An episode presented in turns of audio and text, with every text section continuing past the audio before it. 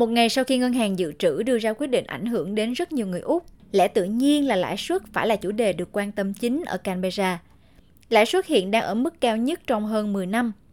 Và khi giá bất động sản tăng cao, uy tín của chính phủ có thể nhanh chóng xuống rất thấp. Lưu tâm đến điều này, Tổng trưởng Ngân khố đã sẵn sàng. Jim Chalmers nhấn mạnh rằng, mặc dù quyết định tăng lãi suất không phải là quyết định của chính phủ, nhưng họ đang làm những việc để giảm bớt những ảnh hưởng kéo theo đợt tăng lãi suất này. Because the Reserve Bank is independent, uh, I'm not going to preempt uh, bởi vì ngân hàng dự trữ là ngân hàng độc lập, tôi sẽ không ưu tiên dự đoán hoặc nghi ngờ các quyết định mà họ đưa ra một cách độc lập. Việc của họ là vượt qua lạm phát mà không làm suy thoái nền kinh tế. Công việc của chúng ta là tập trung vào kế hoạch 3 điểm của chúng ta để giải quyết thách thức lạm phát đối với kinh tế của chúng ta, cứu trợ chi phí sinh hoạt có trách nhiệm mà không làm tăng thêm lạm phát xử lý các vấn đề trong chuỗi cung ứng của chúng ta, bao gồm cả tình trạng thiếu lao động và kỹ năng, và có một ngân sách có trách nhiệm với cốt lõi là hạn chế chi tiêu. Những nỗ lực của ông Chalmers được cấp trên ủng hộ.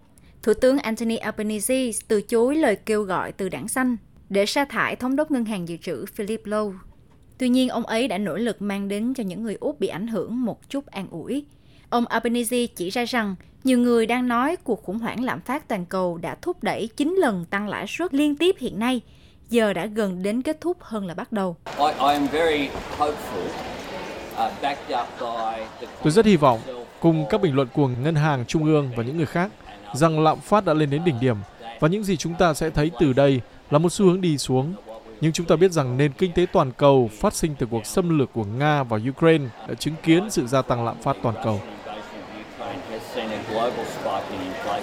Trong khi ngay cả những phe chống lại chính phủ cũng nói có nhiều yếu tố toàn cầu mà chính phủ không thể tác động liên quan đến việc tăng lãi suất này. Phe đối lập tiếp tục tranh luận rằng mọi thứ còn tồi tệ hơn so với những gì có thể xảy ra do một số hành động của chính phủ.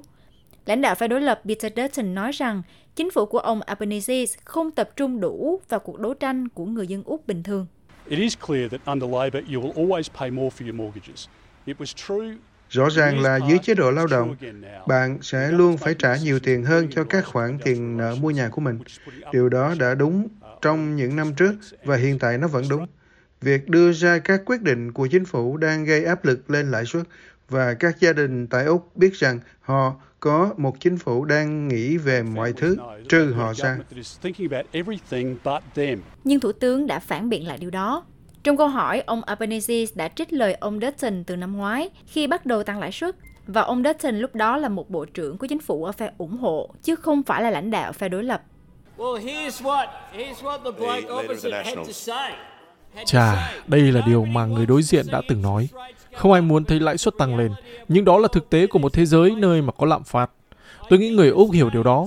Có rất nhiều áp lực. Áp lực này chồng lên áp lực khác, rồi đến lãi suất vào thời điểm hiện tại. Đó là chính xác những gì ông ấy đã nói với tư cách là bộ trưởng trong chính phủ Morrison khi lãi suất bắt đầu tăng lên. Dù không nhượng bộ bất kỳ điều gì về lãi suất, ông Albanese đã nhượng bộ các yêu cầu của phe đối lập về một khía cạnh của cuộc trưng cầu dân Ý liên quan đến tiếng nói trước Quốc hội. Chính phủ liên bang đã đồng ý với yêu cầu của phe đối lập rằng một cuốn sách thông tin nhỏ do người đóng thuế tài trợ phải được chuẩn bị cho công chúng về tiếng nói bản địa được đề xuất trước Quốc hội. Các cuộc trưng cầu dân Ý trước đây đã thấy một cuốn sách nhỏ do người đóng thuế tài trợ, phát thảo các trường hợp có và không có đối với vấn đề được gửi đến mọi cử tri. Chính phủ liên bang trước đây đã nói việc gửi thư như vậy không nên xảy ra, bởi vì nó sẽ tốn kém cũng như lỗi thời trong đại cũng như lỗi thời trong thời đại kỹ thuật số.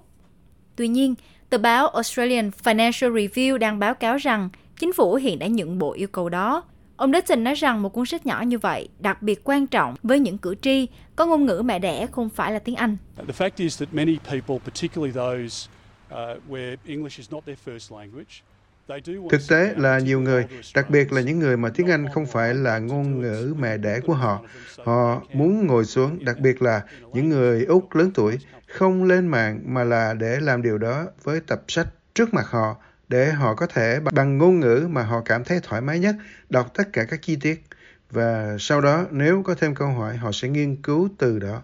Đó là một yêu cầu hoàn toàn hợp lý để đưa ra.